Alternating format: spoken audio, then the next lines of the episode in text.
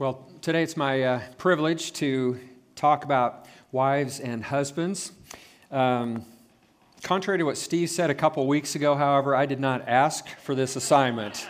Um, Steve shared the assignment, but uh, no, I'm happy to happy to address this issue. But but as I, as I come to this, I realize, I mean, it is a weighty issue, right? I mean, talking about marriage and the dynamics of marriage, it is a weighty issue. And we, when we come to a, a passage like we're looking at today, I understand that there's just a lot at stake in this room, in your marriages, in terms of how we think about what Peter teaches us. And so I feel the weight of that as we come to this passage today. Much at stake in every marriage in this room. And also know that just, you know, talking about marriage can stir up so many emotions, just the topic alone. Um, longings to be married, disappointment. God, why haven't you pro- provided the right person for me? Heartbreak over failed marriages, um, you know, the pain of a current marriage. And so, I mean, there's all that stuff, you know, that, that's going on just when you bring up the topic of marriage. And so, I guess I would just say, as, as we come to this passage today, invite Jesus, speak to my heart, uh, address my situation wherever I'm at related to this issue of marriage. I mean, it may be part of what God has for you today is something that, is need, that you need to share with someone else to encourage them. You know, so just open yourself to what Jesus wants to say to you this morning. Today we're looking at 1 Peter 3 1 through 7. As you turn there, let me remind you of the, the context of what's going on as we come to this part of the, the letter. Back in 2.12 peter had commanded us to keep our conduct honorable um, so that out there in the world people would see us our good deeds they would see it and they would give glory to our father in heaven he's wanting us to live in a way that has an evangelistic and apologetic uh, approach for, for the gospel. So he says that, and then, and then in the very next verse in 2.13, he, he says that we are to be subject for the Lord's sake to every human institution. And so he's been walking through some of those things. How we relate to governing authorities. He's talked about how servants are to relate to masters. And now he comes to the home and, and husbands and wives. In the text we're looking at today, there are six verses for wives, there's one for husbands. Uh, maybe because you just got to slow it down for us men. I don't know. But no. Um, let me assure you, ladies, that uh, half, uh, you know, six sevenths of our time will not be addressing wives. we'll try to even it up, right? Okay? So that means I'm going to have to move a little quicker through the, the, instructions to wives. We will not be able to answer every question, and there's a lot there because we do want to get to uh, spend about half of our time talking about husbands. And there's a very real practical reason why Peter uh, spends more time talking to wives is, is the gospel was uh, penetrating this part of the world more women. There's just a lot more women were responding. And, and so there's a unique situation that he needed to address uh, for wives. And so um, so husbands and wives let's look at uh, peter's instructions first for for wives. And, and really as the, the point there says his, his, most of his time, he's, he's going to be talking about wives of unbelieving husbands. Look at verse 1. it says, Likewise, wives, be subject to your own husbands. That's a, that's a command for all wives. I think at that point he's talking to wives, whether your husband's a believer or not. He's saying that to all wives. But everything else that he will say following this will be for wives who have unbelieving husbands. And, and so I want to just kind of sit with this, this command right here for a little bit. But before we do that, let me, let me kind of explain um, some different thoughts that people have about this command. Um, Bible believing Christians differ on whether this command for wives to submit to their husbands still apply today. Some come to these passages and believe that there were cultural issues going on in the day that no longer apply. And, and so these, these uh, in Christ, these, these role distinctions of the husband as the leader and the wife stepping underneath that leadership, they just don't apply. There's kind of this shoulder to shoulder uh, together out of love, moving together through life. And uh, this would be what's called an egalitarian view of marriage. And I note some of your, some of your views here. And, and I just want you to know that I respect that position, that approach to these scriptures. Others look at the very same passages and believe that these instructions do still apply. And that would be my uh, understanding of these scriptures. That would be Faith's understanding of these scriptures. Uh, husbands and wives, they have equal value. They're both created in the image of God, as Genesis tells us, but we have these roles that are designed by God to complement each other. And so the husband's called to be the leader, Um, and the wife is to respond to that leadership by offering her submission. This was what's called a complementarian view of marriage.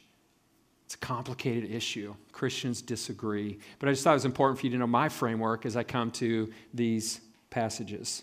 Okay? So back to the text.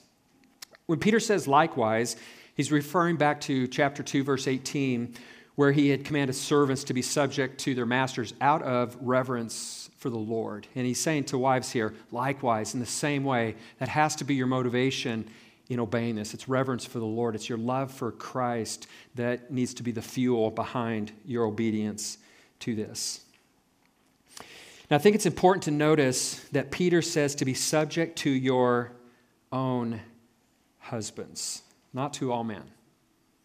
This is a statement about marriage, not about how all men and women are to relate. It's about marriage, it's about your marriage. We also must understand that submission is something that a wife, out of love, voluntarily chooses to offer to her husband. Uh, I don't see anywhere in Scripture where scriptures tell husbands to demand this. Submission means that a wife chooses to respect her husband's role as the leader and she chooses to step under his leadership. Now, there's so much that I should wish I had time to say what that means and what it doesn't mean. But the main thing I want to hear you hear, want you to hear is that it, it's, it, it's a gift. It's a gift of love that a wife offers to her husband. Now, Peter gives this command, but he doesn't explain kind of the, the, what I would call like the, the divine order of marriage, God's design for marriage. And so I, I want to actually go back to Ephesians for a little bit, or go to Ephesians for a little bit, to, to read a passage that Paul writes because he kind of fleshes out the whole picture. And, uh, and so I want to read a few verses from Ephesians 5, not the whole passage that he addresses marriage, but, but a few that at least gives us a picture. And so in, in 5, starting verse 23, the Apostle Paul says this Wives, submit to your own husbands as to the Lord. For the husband is the head of the wife, even as Christ is the head of the church, his body, and is himself its Savior. Now, as the church submits to Christ, so also wives should submit in everything to their husbands. Husbands, love your wives as Christ loved the church and gave himself up for her. And so Paul kind of paints the full, full picture there, right? Instructions for husbands and wives. And, and his command is rooted in the nature of Christ's relationship with the church. And so, in the way that the church is subject to Christ, Paul says, so too a, a wife is to be subject to her husband. And in the same way that Christ sacrificially loved the church and gave himself for the church, so too a husband is to sacrificially love and serve his wife, giving of himself to her. And so, this mutual action of husbands and wives offering themselves to each other out of love in these ways is to be a model, a picture of Christ and the church. The husband loves his wife by offering sacrificial service and leadership, always seeking what's best for his wife. The wife loves her husband by willingly, willingly responding to his servant leadership and offering her own submission to him. That's my understanding of this, the divine order of marriage, the way God designed it. And, and Peter, in his passage, I believe he assumes that, but he didn't flesh it all out and explain it. And so I thought it was important to look at that. Peter, on the other hand, has more of an evangelistic reason for what he writes these women whose husbands do not believe. And so look at the passage again. So he says back in 1 Peter, likewise, wives, be subject to your own husbands so that even if some of them do not obey the word, they may be won without a word by the conduct of their wives when they see your respectful and pure conduct. Now, in the day when Peter's writing this, it was expected that a wife would worship the God of her husband. And it was expected that a wife would not have friends apart from her husband's friends a wife who worshiped a different God, a wife who followed Jesus and then went off to gather with those people to worship Jesus, she was violating all kinds of cultural norms. One of the things that, was so important in this Roman culture was an orderly household. That's why they had these household codes. And it was the husband's job to keep order in the home. And so, a wife doing this, I mean, she's violating all sorts of principles of an orderly home that was so important in that culture. These are wives that are in a very delicate situation. So, Peter urges them to win their husbands without a word. They needed to be careful in their situation to not presume to instruct their husbands. They needed to live with respectful and pure conduct. And one way they could do that is what he says in the next two verses. Peter says, Do not let your adorning be external, the, the braiding of hair and the putting on of gold jewelry or the clothing you wear, but let your adorning be the hidden person of the heart with the imperishable beauty of a gentle and quiet spirit, which in God's sight is very precious. I don't think Peter is making a universal prohibition against these things. And uh, uh, I think he's simply emphasizing that what really matters are the internal things, the internal stuff, your character, because that is what would win the husband, right? But I think there's a very practical reason why he, he, he tells them to be very careful to, to, pay attention to the internal, not make it all be about the external stuff. These are things common in that culture braiding hair, putting on jewelry, clothing you wear. Um, but see, as I've mentioned, a, a, wife who worshiped a God that her husband did not, and then who went off to gather with people that were not her husband's friends, was doing something that was already scandalous. And for her to go there dressed in a way designed to attract attention, and it may look like she's trying to attract the attention of another man, I mean, just furthered the scandal. It was bringing shame upon her husband, and it was detrimental to winning her husband. Peter wants these wives to focus on the internal stuff because that's what could win their husbands. Being gentle, this gentle and quiet spirit. He doesn't want these wives to be argumentative and combative and complaining and contentious with their husbands because that would not win them to Christ. But gentleness can. And gentleness is for all of us, right? That's a fruit of the Spirit. We all should have gentleness. But he also wants them to have this quiet spirit. And I think it's a, it's a quietness that's rooted in faith in God. I, I, I trust him. And I'm going to have this kind of quietness, quiet, gentle spirit internal stuff, trusting that God can win my husband through that kind of behavior. He goes on then, and he uses Sarah uh, as an example of the kind of behavior that he's urging. So he says in verse 5 for, for this is how the holy women who hoped in God used to adorn themselves by submitting to their own husbands, as Sarah obeyed Abraham, calling him Lord. And you are her children if you do good and do not fear anything that is frightening. And so, having talked about how a wife should be adorned, he says that the way the holy women of old used to adorn themselves was by doing exactly what Peter's commanding. They submitted themselves to their own husbands. Now, because I need to get on and, and talk about husbands, I, I, don't have time to explain all the possibilities. There's a lot going on in these two verses. I actually wrote up uh, some notes in my manuscript uh, about what, how people understand what does this mean that she obeyed and, and, and what's the dynamics there and there's a lot there so if you want to go to the website and grab my sermon notes tomorrow the next day you could read a little bit more about what's going on in this, this passage but the point is peter wants all wives to submit to their husbands and he uses sarah as an example of a, of a holy woman of old who submitted to her husband. Okay. So as we think about application um, obviously, one principle that Peter is making here is that if you're in a situation where your husband does not follow Christ, and I think you could broaden it up and say if you have a husband who's not really walking with Jesus, your conduct can have a powerful influence in his life.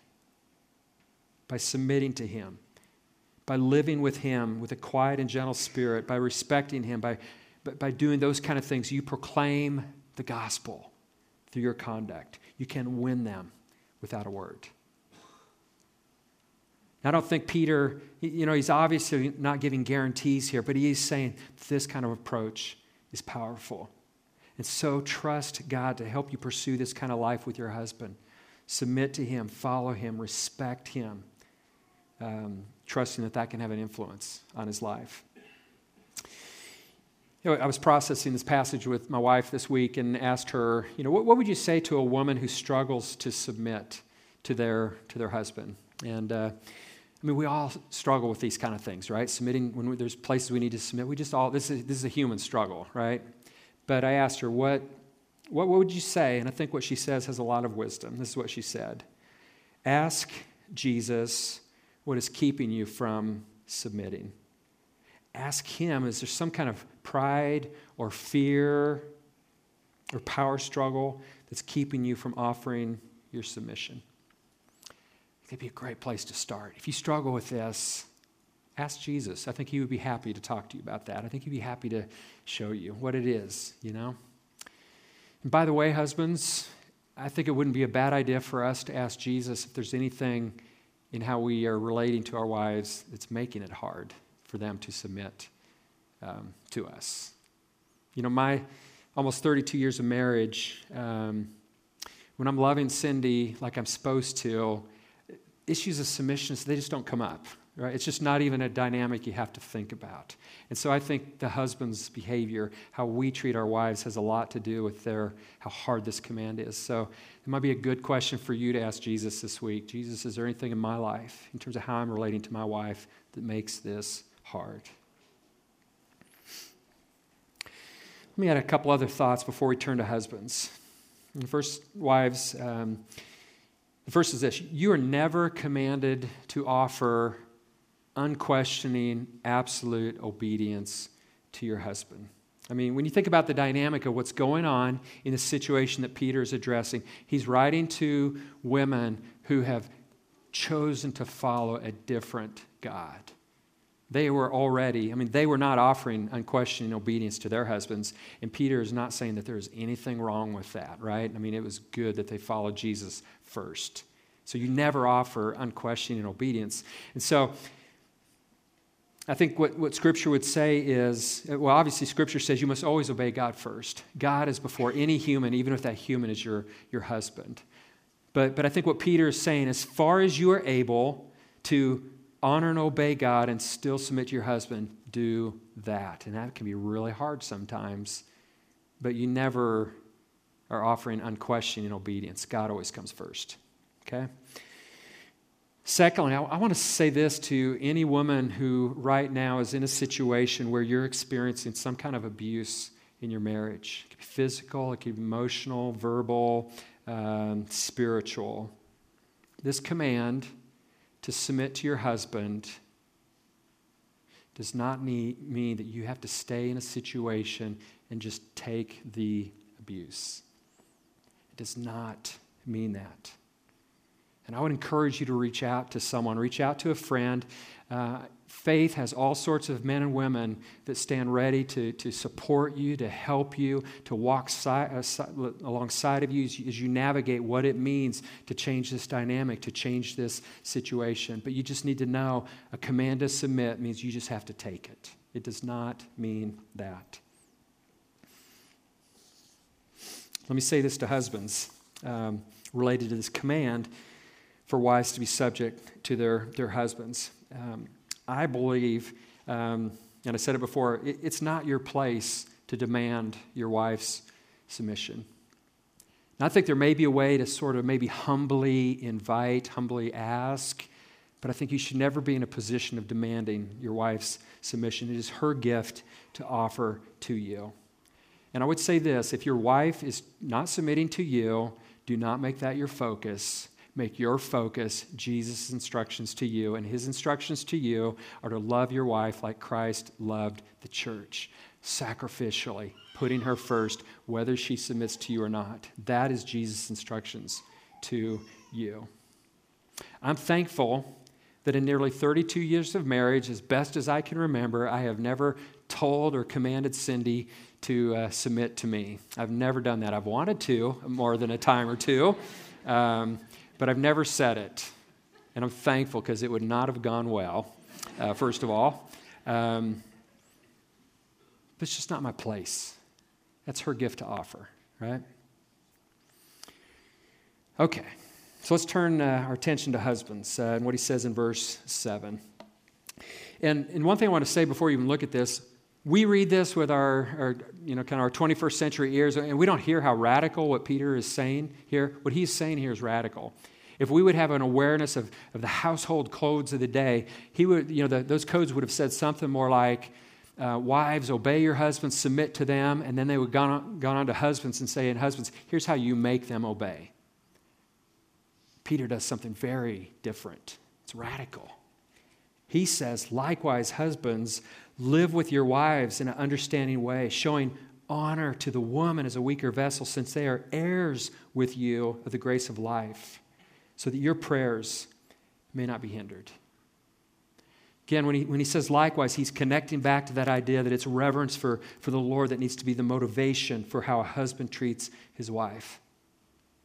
Live with your wives in an understanding way. Be considerate and sensitive to their needs. Do not be demanding. Honor, show honor to the woman as to the weaker vessel. And, and Steve has explained before, and I, and I love how he, he describes this. Uh, Peter, in acknowledging that in this cultural situation, uh, Peter, in saying this, he's acknowledging that uh, men in this situation, I mean, they held most of the power politically, economically, socially, physically, and that's been true in most cultures and most times. And so, Peter, in light of that, is urging husbands do not use your power to dominate your wife. Honor them as a fellow heir of the grace of life. Again, that's a pretty radical thing he's saying. Because in, in this day, a woman's inheritance rights were subordinate to the man. But Peter's saying, in God's economy, it's a different thing. Men and women are equal. Your wife is a fellow heir of the grace of life. In saying this, Peter's radically elevating the status of women. And he's saying they're your equals in the, in the spiritual realm before God. So treat them as such, honor them as such. What's at stake for a husband obeying this command? The quality of your relationship with God. Your wife, too, but he says with God, he says, do this so that your prayers may not be hindered. Now, why would your prayers be hindered if you don't honor your wife, if you don't live with her in an understanding way? Well, I think it's as simple as this. Anytime we don't obey God, anytime we live in disobedience to Him, that, that affects our relationship with Him. That, that, that hinders, that short circuits one's relationship with God. So if you don't do this, you're just disobeying God, and it's short circuiting your relationship with God. Okay, let's think a little bit about application for husbands. Let me ask you this. As you think about your, your wife and kind of the dynamic of your relationship, man, what do you tend to focus on? Do you make it your focus to think, how can I honor my wife today? How can I show her? Uh, how can I live with her in an understanding way? Or do you tend to focus more on, she doesn't submit to me? Uh, what is your focus? Whether or not your wife is submitting to you, whether she's following you in all the ways that you think, Jesus' word to you is focus on loving your wife by living with her in an understanding way. Focus on how you can seek to honor her as a fellow heir of, great, of the grace of life. Don't focus on what she's not giving you. Focus on what you are to be giving her. Focus on what Jesus tells you to do. Two days ago, I asked Cindy, um, you know, what can I do to live with you in an understanding way? And this, and you know, we've been married 32 years, so we've talked about this before, but it's good to have a check in once in a while, right? So uh, here's some of what she shared.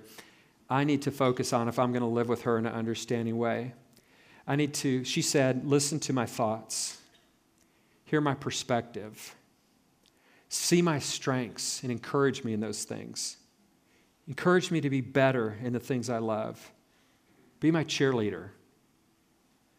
Understand that even though my ideas are different than yours at times, that doesn't mean they're wrong.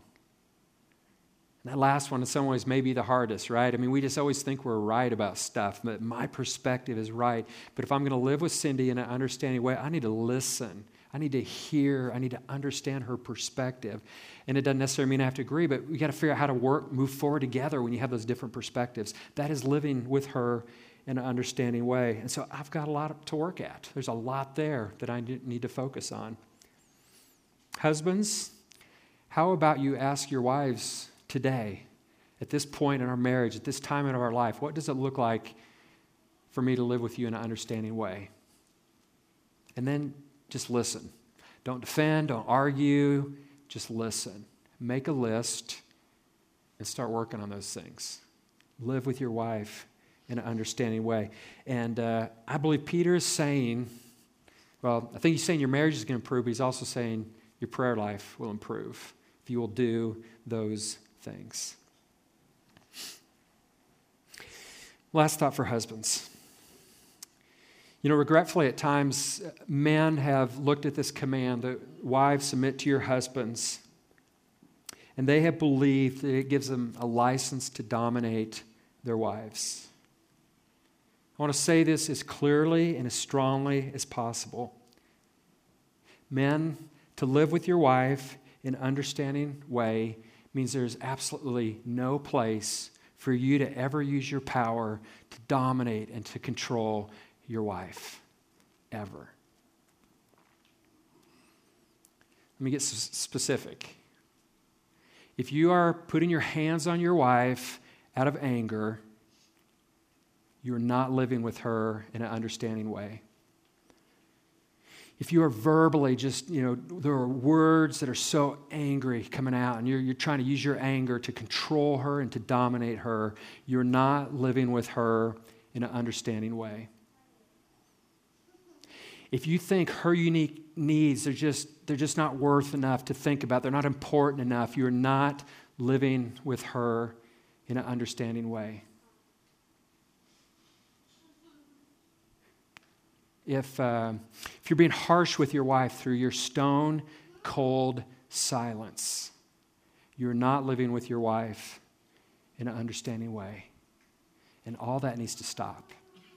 It has to stop. If any of that kind of dynamic is going on in your marriage, I, w- I want to ask you to do something. And, and this will be hard. It will require you to humble yourself.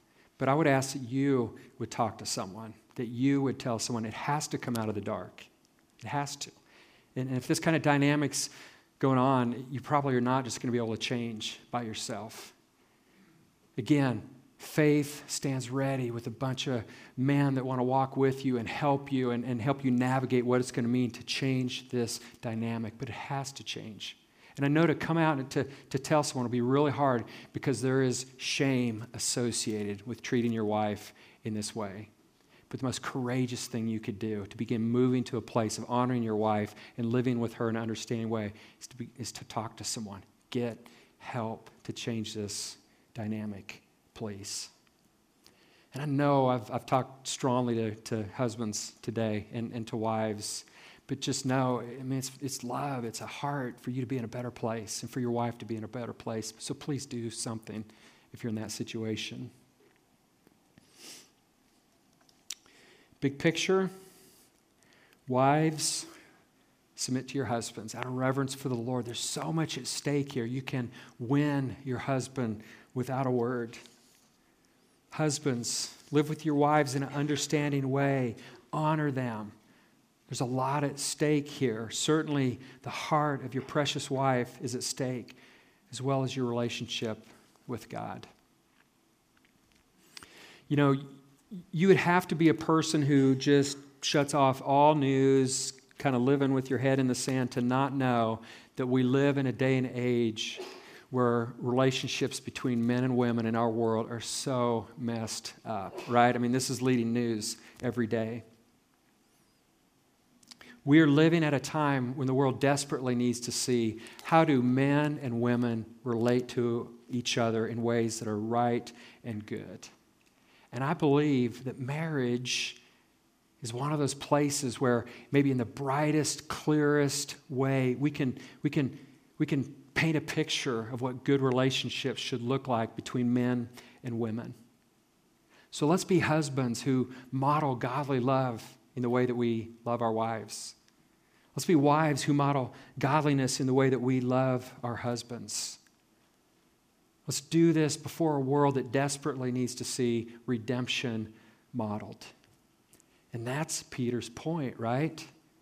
Live in such a way that they'll see your good deeds and give, your, give glory to your Father in heaven. May that be true of how we live together in marriage. Let's pray. Father, we thank you for marriage. God, it is a, it is a good gift. I firmly believe marriage is for the welfare of society. And yet, God, it is a painful, hard thing at times as well. Father, we ask this morning that you would give what we as husbands and wives, what we need to love our spouses well in ways that honor you.